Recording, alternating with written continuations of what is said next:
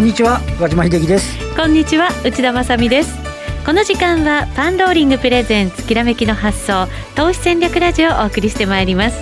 この番組はパンローリングチャンネル YouTube ライブでもお楽しみいただけます。YouTube ライブは番組ホームページからご覧ください。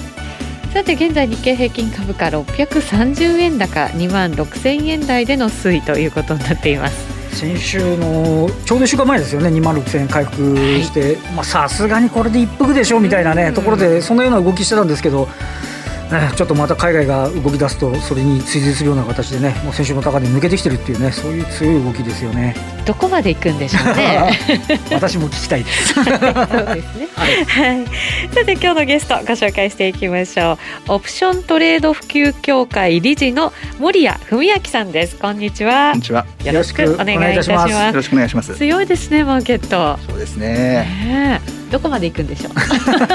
それが分かればオプションは使わないんですけどね。森谷さんこの番組初登場ですね、ね、今日は一つよろしくお願いいたします、はい、はい、最近はやっぱりどうですか？あの個別株とやっぱりオプションを組み合わせて取引されてるって方も増えてきてるんでしょうか？そうだと思いますね。やっぱりオプションっていうのがこのコロナショック以降、うん、結構注目されてるんじゃないでしょうか。個人投資家レベルでも。森谷さんももちろん、うん、トレードはされてるわけですよねそうですねはい株もまたオプションもそうですね本体はやっぱり株中心なんですが、はい、あのオプションもあの絡めてやっています。やっぱりそれはリスクヘッジという意味合いなんですか？そうですね。基本リスクヘッジ、さらにはやはりあのまあ利回りをちょっと向上させるためにオプションを使ったりとかしてます。はあ、そうするとじゃあ何かこう危機がありそうだっていう時にこう使うというよりは日常で結構使ってらっしゃるっていうことになるそうですね。日常で使うものと、何かこう危険を察知するような場面でこう入れるものとっていうふうに使い分けております。結構じゃあまあいつも使ってらっしゃる。そうですね。形はどこにしても、はい、なかなかなんかオプションってとっつきにくいですけど、俺になってどうですかやっぱり個別株やってる上にやっぱりその今のあとヘッジとか、はい、あの利回り乗せるとかっていう点で、はい、オプションとの使い勝手あのありますかね？そうですね。あのオプションのその難しい理屈は置いといて、オプションっていうツール自体が非常に使いやすいと私は思っています。へえ。助けられたことってあります？実際に。まあ本当にこの今年はですね本当オプションに助けられてオプションやっててよかったと本当に思いました。ボラティリティもね結構ありますもんね、ね、逆言っちゃうと怖いイメージありますけどねあの基本的に買いで持つので、あなるほど。あと現物のロングがあって売るっていう感じで、なるほどなるほど、えー、りは私たち個人投資家はしないようにする方がいいんじゃないかと思ってます。今日ねもちろんオプションのお話に来てくださってるんですけど、ね、使った方がいいんですか？我々個人トレーダーも。どうなんでしょう？えー、あの株とオプションが別個ではなくて、もう株とオプションもセットだと私は思ってまして、まあ米国なんかでももうセットあそうですか、えー、海外はすごく特にまあアメリカはオプション取引が結構主流だって言いますよね。そうですね。もう株とオプションはもう本当に表裏みたいな感じですね。じゃあやっぱり両方一緒にやるっていうふうに、本当は覚えておかなきゃいけないものだったりもするのかもしれないですね。思います。はい。いろいろ教えてください。はい、よろしくお願いしますその前にパンローリングからのお知らせです。まず一つ目です。えー、今日の夜20時30分から竹蔵さんと大傍聴さんそして和島さんによる講演テーマ株と今後の展望を配信いたします。今日ですか？今日ですね。はい。はい、今日の8時半からです。はい。ぜひぜひご参加いただきたいと思います。えー、今日から始まる日本株式投資の実践サクソバンク証券オンラインサミットの第1弾になる講演ということです。はい、イベント期間中ですが、ジェフリー・ハッシュさん、坂本慎太郎さん、成田博之さん、松本英樹さん、東條舞子さん、黒助さんなどなど、著名投資家の講演お送りしますので、ぜひお楽しみに。えー、そしてもう一つ、えー、本日のゲスト、森谷文明さんも出演される年末相場からの投資戦略オンラインセミナーがいよいよ今週土曜日に開催されます。講演に先駆けて、今週の木曜日11月26日に特別企画といたしまして、大人気投資家40億を稼いだテスタさんの質問交流会も配信する予定となっています。なぜ着実に利益を積み上げてこられたのか、成功するトレーダーとできないトレーダーの違いは一体どこにあるのか、テスタさんの思考に迫っていきたいと思います。森谷さんにも後ほどこのセミナーのね、ねお話を伺っていきたいと思います。それでは番組進めていきましょう。この番組は投資専門出版社として投資戦略フェアを主催するパンローリングの提供でお送りします。それではまずは和島さんに今日の株式市場についてお話を伺っていきます、えー、現在2万6100円台での推移日経平均強い動きとなっています。そうですね、まあ、アメリカの、ね、株式市場でも昨日、まあ、先週末はちょっと難聴だったですけど昨日東京が休んでる間はあ327ドル高というようなことで、まあ、非常にまあ強い動きでしかもあのアストラゼネカのワクチンの臨床での有効性だったりファイザーのえー、ワクチン接種が来月11日ですかねにも始まるというふうに報じられて、はい、えー、いたということで、まあ、アメリカ自身も、えー、コロナワクチン、コロナの感染拡大がね、まあ、まあ、まあひどくなってて、まだまだ、はい、そうですね。日本の方もね、ちょっと GoTo から北海道やら大阪やらが外されるみたいなね、話が出て、厳しい状況なんですけど、ちょっとやっぱりワクチンに対する期待感と、あとはまあこれ、あのずっとそうですけど、えー、なので、刺激しなきゃっていうんで、金融緩和してね、あの、はい、少しその経済支えるみたいな動きっていうのが、結果的にはちょっとお金が余ってるようなね、展開で、えー、先週の、えー、火曜日の値を抜けてきたというような形でありまして、で、あの、先週の火曜日って実は、あの、年初来の高値って65銘柄ぐらいしかなくて、はい。で、あの、今日は、あの、えっ、ー、と、午前中だけでも130とか140ぐらいあったと思うんですけど。増えてきました。もちろんね、全体上がってきてますからね。そうそう、そうです。で、内田さんおっしゃる通り、全体上がってきてるんですよね。トピックスもね。そうです。あの、先週の火曜日は、あの、NT 倍率、日経平均割るトピックスっていうのが15倍に乗せていった。はいということなんですけど、で、日経平均は今日4日ぶりの反発なんですが、うん、トピックスは3日続伸なんですよね。あの、なので、あの、今回、あの、先週の木曜日、先週の火曜日と違って、むしろ全体的に、えー、少し底上げになってるので、はい、ちょっと、あの、ムード的に言うと、なんか日経平均ばっかり高いみたいなイメージから、少しね、まだ、でも本当だったら、これだったら年初来高値が300、400、500あってもいいぐらいな感じですけど、えー、少し裾野は広がってきたかなと。今日、午前中はあの33業種全部プラスでしたから、あのそういった点では、あのちょっとあのムードは従前よりもムード明るいかなっていう感じもしないではないというところでしょうかね。そうですね。先週のこの番組の中でも、その NT 倍率の話になって、日経平均が、ね、あのちょっと調整して、それを修正するんじゃないかっていう話してましたけど、はいね、逆にトピックスが上がってくることで修正されていくという。うね、今日ちなみにトピックス、このままいくと、1月の年初来高値更新なんですね。まだトピックスは18年1月に1900ポイント台っていうのがあるので、まだね、あの 3, 3年前の高値も抜けてないんですけど、はい、日経平均は29年ぶり高値っていうようなところで、もうちょいこの底上げが進んで、あの循環部署が効くかどうかっていうのは、ちょっと今後のポイントなのかもしれんというところですかね。そうですね。新興市場、まずはズも2%を超える上昇ということですから、今日本当に全面高、はい、マザーズもね、一時はちょっと下向きのね、バイアスかかってたような感じですけど、全体盛り上がってきてるんで、もう一度ね、やっぱおしめ買い機運みたいなものも高まってる感じありますよね。そうですね。他から主力へっていう集中してるんじゃなくて、はい、あの全体的に上がってきているとね、IPO がまた明日あたりから始まってくるので,、はい、でまあ、12月途中までなくなっちゃうんですけど12月は今度15日から年内がと先週発表分までで24社来ますから、ね、おおラッシュ久しぶりですね、ね、ちょっとなので需給面のまあ重しになるのか買い方の回転が効いてですねあのむしろこういい循環でまたマザーズにお金が流れてくるのかどうか、はい、あのおおむね大体年末にかけては中古型株が物色しされやすい、ね、材料株とかねまた来年のテーマなんかもね、ね、注目になってきますよね、はい、はい、楽しみな年末相場になっていくんでしょうかいいですね。はい、えこの後は今日のゲスト森谷さんにじっくりお話を伺います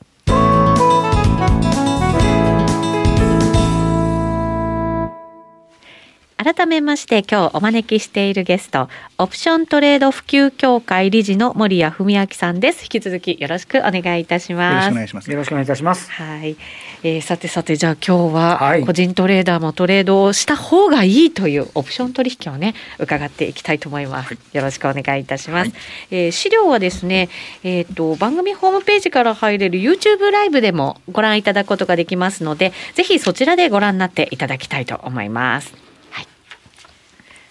ではどのあたりから伺っていきましょうか？はい。はい。あのー、まあ今日は株式とオプションを組み合わせてやってみようという話をするんですが、はい、あのー、まあ日本にもですね日本の株式にもちゃんと株オプションっていうのはちゃんとあるんですけれども株オプとか言われてますね、はい、あの有価証券オプションあるんですが、はい、なかなかまだこれからっていうところがありまして、うん、ただやっぱりあの使い勝手は私はいいと思ってるのでできればその日本の株式のオプションっていうのがですねもう少し普及するようにまあ、そういったつもりで活動をしています。ななかなか難しいですね。機能はあるんだからみんなが使えば機能するんでしょうけど、みんなが使わないもんだから誰も使わないみたいな話ですよね今ね、はい。現実問題まだ商いがそれほどできてないっていうね難点もあるわけですもんね。大昔あのあの株式の業界専門誌にいて、ええ、相場欄を作ってくれて東証から言われて、はい、作っての真っ白になっちゃうわけで何にもできないわけです。最初のうちは一生懸命あ商いしたんですけど、うん、でもやっぱりそれから全然もう見る 日の目を浴びることはないですよ、ね。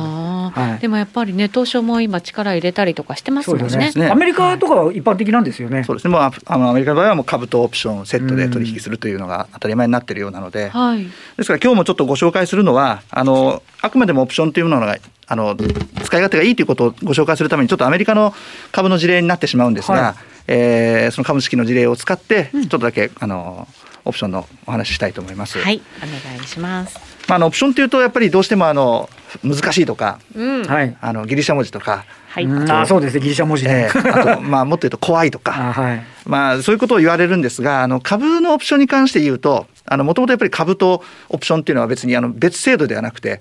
オプション株はもう現物で今すぐに売ったり買ったりしますが、はい、あの未来将来において株を買う約束をするっていうのがもともとオプションなので、上がると思ったり下がると思ったりっていう、はい、はい、まあ先物とか先渡しと一緒で、えー、満期1か月後のいついつにいくらで株式を買います売りますという約束は変わらない、はい、オプションが決定的に違うのはその片方の人がその拘束されない、うん、通常先物の時はどっちも売り買い約束したら売り手も買い手も、ね。はい、あの引き受けなきゃいけない、はい、しかしオプションは約束してても一方の人はあのその約束保護にできる。買いたくなければ買わなくていい、はい、売りたくなければ売りたく売らなくていい、うんうん、その買うっていう方に注目した表現がコールオプション、はい、で株を売ろうと思ってる人が積極的に使うのがプットオプション。ただそれだけの話なんです、何も難しくなくて株を将来買うか売るかそれを約束するその約束の仕方がちょっと特殊というだけです。うんだから相対とは違うということですね。はい。で今日あのご紹介する一応株式とセットで取引するものとして4種類あの簡単にお話しできたらと思ってます。はい。えー、っとですねまあ資料6ページを見た方が分かりやすいかな。今日の内容を簡単にまとめてますが、えー、まずプロテクティブプット、うん、まあ名前が難しいですが、まあ単なる保険ですね。株の保険という、うん、えー、プットを買いましょうというもの。はいで2番キャッシュセキュアードプットライティングってこれも英語で書いてあるので分かりにくいんですが あのお金を用意してプットを売りましょうという、はい、ということです。で3番目カバードコール、うん、これは株を持ってコールを売るという行為一体何のためにするのか、はい、そして最後にカラー取引。まあカラーという言い方はいろんな言い方ありますが、あのー、カバードコールして、えー、プットの保険かけるというその先ほど出た1と3をこう組み合わせたようなそういった、えー、手法ですね。で今日はあの株とセットなので難しいギリシャ文字とかそういう話は全くなくて、はい、えっ、ー、とまあ使い勝手のいいツールというようなイメージで聞いていただきたいと思います。カバードコールしか知らないです。まあ言い方いろいろありますんでね。そうなんですね。わ、かりました。はい。じゃあ一からいきましょうか。えっ、とですね、ページ、まあちょっと画面を見られてる方は。えー、と1の1という、えー、14ページですかね。はい、14ページからですね。はい、はい、具体的な事例で説明した方が分かりやすいと思うので今日は、うん、あの S&P500 っていうに連動する、まあ、ETF スパイという銘柄、はい、これ日本のあの日本でも取引できるんですが、うん、こちらを普通にあの年初来からもう去年からずっとお持ちの方はまあ上昇してて結構いい含み益が載ってたんですが、はい、338.4つけてその後あのコロナショックでズドンと、はい、えー、それこそ34%ぐらいですかね高値から安値までいくと。34%、えー、はい。ですから例えばこれ100枚ぐらい単位で買っていた場合には、まあ、3万3840ドルぐらいをこう買うことになってるんですけども高値で持ってたことになるんですがこれが結局は、えー、2万2295ドルぐらいまで落ちてしまったので日本円にすると、うん当時の為替で換算すると128万円ほど損失すると、えー、結構しんどい状況で。うん、で個人投資家あるあるっていうのはやっぱりあの下がったところで売っちゃって、えー、上がってから後から買っちゃうというのがよくある話なので、はいこういう時にあのよよくあるのはやっぱりいわゆる損切りするとかそういったあるいはあの空売りするとかっていう手法で逃げる方いらっしゃると思うんですが今日一つ申し上げたいのはあの335ドル付近たった3ドル下落したところでも止めるというプットオプションっていうのがあります。はい、今回の事例ですと、えーと、プット335っていうのを、えー、買ったらどうなったのかっていうことが次のページにあります。はい、えー、15ページですかね。1の2のページです。もちろんあの暴落していく過程で株価は下がっていくのでこのグラフでいうとスパイというのがこう、えー、右肩上がり左肩下がりとか、えー、直線的な損益に出ますねこれ横がその株価の水準で縦が損益になるんですが、うん、こう株が下がれば当然損失も増えるという関係になってます。そこにこのプットオプションっていうのをはめますと、えー、今回はプット335ということなんで335ドルを割り込んでくるとだんだんそのプットオプションが利益を生むというそういったグラフを描画してあります。うん、ですから株が下がれば下がるほどこのプットオプションが値段を上げるので結果的に言うと自分の、えーまあ、含み損がプットオプションの含み益でカバーされているので心理的にまあ安心感があるというか、うん、えー、狼狽して手放さなくていいということなんですね。はい、で仮にもしあのそのままずっと下がりっぱなしであればこのプットオプションとこの株をまあ相殺できるという仕組みです。はいうん。あの市場でスパイをこう売らなくてもこのプットオプションとこう交換っていうか。なるほどでそれが結局その335ドルで交換できるという仕組みなんですね。うんうんうん、株価が225ドルとか200ドル以下になってたとしても335でその株を交換できるというのがこのプットオプションのルールなので、はい、ですから335ドルで止まるということなんです。損がだからそこで確定されるってことですよね。そうですね。はい。で当時このプットオプションがですね、えっ、ー、といくらか当然ただではありませんので、えー、まあいくらかお金を払うんですね。はい。でこれは500ドルぐらいこう払うことになってるんですね。この今回500ドル、60ドルぐらい。はい、ですから560ドルのコストがかかりますが、335ドル以下の損失は止められると。うん、そうか。損を限定、うん、限定することできる。はい。でこれのいいところは実はその後また上がっていったじゃないですか。はい、その時に損切りしていた場合はもう株がないので、はい、その後の上昇には乗っていけないじゃないですか。はい、で大体パターンとしては上がってきた時にやっと安心して買うみたいな。ところがこの場合はプットオプション入ってるので下がったら下がったで巻き戻して335で手放せるし上がっていってしまえばこのプットオプションは先ほど申し上げたようにあの権利であって義務ではないのであの売らなくていいです。そうか。そうなんです。だから普通ならば335でも売買決まってれば今度上がっていったら上がっていったら335で売らなきゃいけない。ところがオプションの場合は権利を持ってる人の方はあの保護にできるので335でもう売らなくていい。もう上昇していけばもうプッと捨てればいい。これはいわゆる掛け捨て保険っていう。もちろんそのまあねお金手数料がかかるわけですけどで、ね,、も、はいつ 都合のいい感じです。ね。はい、言葉が合ってるかわかりませんけど。都合がいいと思います。はい、そうですね、日本でも保険入るとき保険料払わなきゃいけませんからね。そうか、それと同じように考えればいいですもんね。うん。ですからあのこのプットオプションに関して言うとこのプロテクティブプット保険のプット買いっていうのはまあ資産を守るためにあるわけですよね。はい、ですからずっとでもかけ続けてると、まあ、いわゆる保険貧乏ではありません。がコストずっと払うので、はい、えー、リスク取ってやってるのに意味がわからないってことになっちゃいますけども、はい、でもやっぱり何かある時に例えば日本でも最近はや、まあ、出てきた日経 VI とか、はい、アメリカでいうところの VIX とかなんかそういった指標を使ってまああれはもちろんあの後から出てくる指標なので、あの先行仕様になってないですけども、はい、まあ、そういうのを見てちょっとこれはいつもと違うぞと思った時だけ買うとか。あこれがだからちょっとこうイベント前だったりとかするときにうまく使う方法、はい、そうですね、なんですね。まあコロナショックなんてわからないので、はい、これはあのその時にうまく変えればよかったですけど、うん、下がったと買っても遅いのでね。まあそうですね。えー、大統領選挙とかね、まあ、まあ上がっちゃいましたけどね、そ、ね、の後ね、はい、はい、でも備えるという意味ではいいわけですもんね。まあ大統領選挙の件もあの一旦その11月の頭10月の終わりに一回下げて、はい、一回下げたじゃないですか、はい、あの時ももしあの先物裸で持ってるだけだったらやっぱり下げたところで多分損切りしてポジション取らないってことになってるんでしょうけどあの時もやっぱりプットを買っとけば、はい、実はあの下げて上がったんであのその上げに乗っかっていけてるっていうのが、ね、えまさにこのあのプットオプションの使い方の例で。これでも株だけを持ってる場合ってまあ早めに損切りしたりとか、はい、株の空売りをしたりとかっていうことももちろんできるわけじゃないですか。はい、そ、ね、それじゃダメなんですかね？あのまあそれは上手い人はいいですよね。あの、ね、損切りして、はい、でまた上がり始めたら買ってっていうことができる人はいいですが、はい、なかなかあの空売りもどこで外すのかっていうのは結構難しい話ですよね。そうですね。私が言う話ではありませんでしたね。はい。そしてじゃあ二つ目いきましょうか。そうですね。はい、えっ、ー、とまあ。18ページ19ページぐらいに、はいうん、2のページですかね、はい、キャッシュセキュアドプットライティングという話、うん、まあ、これもちょっと横文字で、えー、恐縮なんですがこれ現金をちゃんと用意して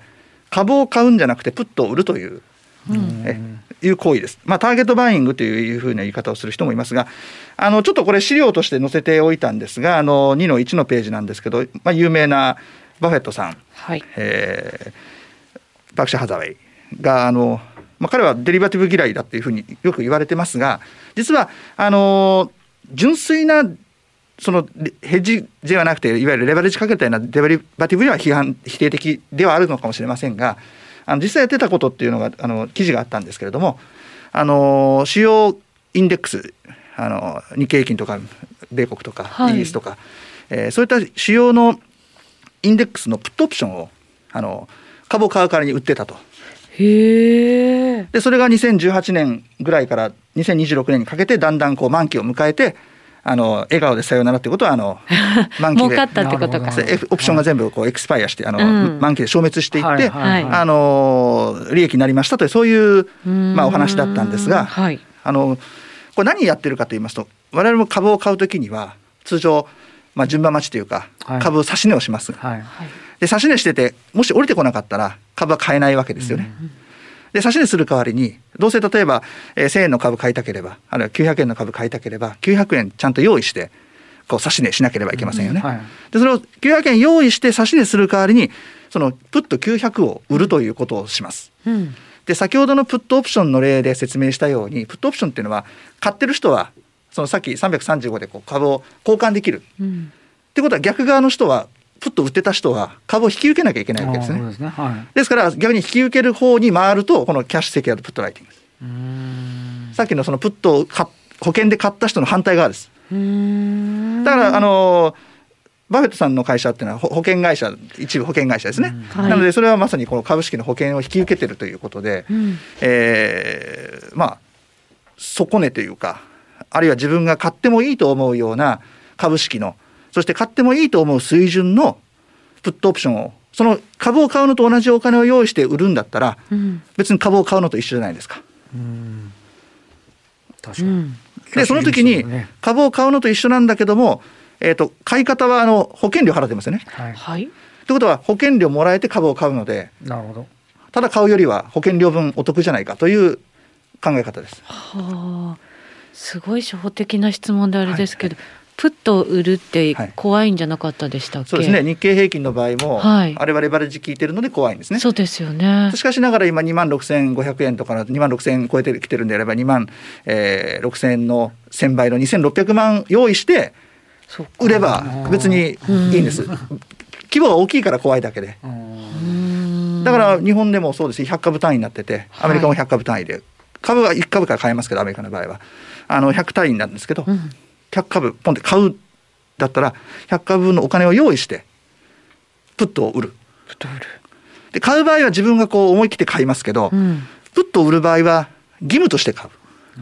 うん。あの株を手放したい人の権利行使によって義務として株を買わされるんですけどもともと株を買っていいと思ってるんだったらその株をその値段で買買えばいいでしょ？そうか同じことならね。そうなんです。で具体的にですね、はい、えー、と2の4のページはい、22ページ、はい。えーまあ、これが分かりやすいと思う例なのでちょっと文字が多いんですがこれは、えー、っとですねまあ、ある JNJ という有名なジョンソン・ジョンソンかな、の事例なんですが今から約、まあ、1年半ぐらい前から2019年の5月頃にですね、えー、当時株価がですね、えー、まあ140ドル程度だったので140ドルで株を買う代わりに 140× まあ、100倍の1万4000ドルを用意して株を買うんじゃなくてプッと140を1枚だけ売ったわけです。はい、そうすると1085ドルいただけるわけです。うん、10.85なので100倍で1085、うん、つまり株をただ買うだけだったらまあ、140で株になるだけですけども、はい、この1085もらってるので実は、えー、株を買うのに必要なお金は1万2915ドルでいいんですね。その受け取りがあるので,、で合計で1万4000円になってればいいでもし仮にこれで株になったとしてもどうせこの株を買おうと思ってるんであれば別にいいでしょ？なのに1000ドルほどお金をもらえて株を買えるのでその1000ドル分お得じゃないかと。で下落しちゃった場合はどうせ株買ってた場合は下落の損失は引き受けなきゃいけないので。で、ねはい、あればその1000ドルだけでもちょっと多ければ。あそうか。うんなるほど。で最終的にですねこれ右側にちょっと書いてあるあの、えー、満期の今年の6月19日なんですが当然コロナショックで1回下がったんですけども、まあ、回復して最終的には140ドルを超えて終わったんですね。うん、ということはこの140ドルで、えー、まあ株にならなくてよかった。うん株を買ってた人にとっては持ってた人にとってはプットオプション使う必要がなくなったんですね。はい、ですからその権利をその人は放棄するわけです。うん、ですからこっち側は今度は義務が、まあ、なくなるということでこの1085ドルの利益が確定すると。なるほどねでとなるとですねこれ1年間392日間ですが手元に1万9915ドル用意して1085ドルのリターンがあったことになっててこれはもう受け取った時に決まってる金額なんですね。1085もらってるので。はあ、ということはまあ年間算でいうと7.8%ぐらいのリターンがあったということでもちろん裸でもって上昇していけばあの上昇益は無限大に取れるんでしょうがそんなのはまあ分からないということであれば、はい、あえてこのプットオプションを売ってこの8%弱を確定させるという投資方法も一つあっても面白いんじゃないかということです。なるほど。こういうの知ってるだけで違う利益がね、ね、手に入れることができたわけですよね。なんだかこの目先のことを考えすぎお金をねその分だけ準備してやればっていうのはね、はい、非常に説得力があるような感じしますよね。本当そうですね。はい、えー、この後も YouTube ライブで引き続き、ね、はい、お話を伺っていきたいと思いますが、えっ、ー、と冒頭でもご紹介しましたけれど、えー、いよいよ年末相場からの投資戦略オンラインセミナーが今週末ということになります。えー、前回10月25日に開催されまして森谷さん、安藤さん、遠蔵さんと一緒に出演されたということでございます。その時にクイズもえー、出されてその答え合わせを今回の11月28日に行うと。そうですね。はい、はい、なんか3択のクイズでえっ、ー、と大統領選挙に絡んだやつだったんですよね。そうですね。株価どうなるでしょうということで、オプション絡めた戦略のうちどれが一番利益が多かったかというそういったえー、クイズだったんですけど。これだから見てくださった方はそのクイズに参加して、えー、えーと当たった人ももちろんいるわけですよね。そうですね。当たった方にはあのパンローリンさんからあの素晴らしい景品が。素晴らしい。なるほど、えー、そんな解説もいただけるということでございます、えー、その解説だけでなく他にもたくさんいろんなお話盛り上がると思いますのでぜひご覧になっていただきたいと思います。11月28日です、えー、この後まだまだ、えー、森谷さんにはお話をいただきますので YouTube ライブでご覧になっていただきたいと思います。ラジオの前の皆さんとはお別れとなります。この番組は投資専門出版社として投資戦略フェアを主催するパンローリングの提供でお送りしました。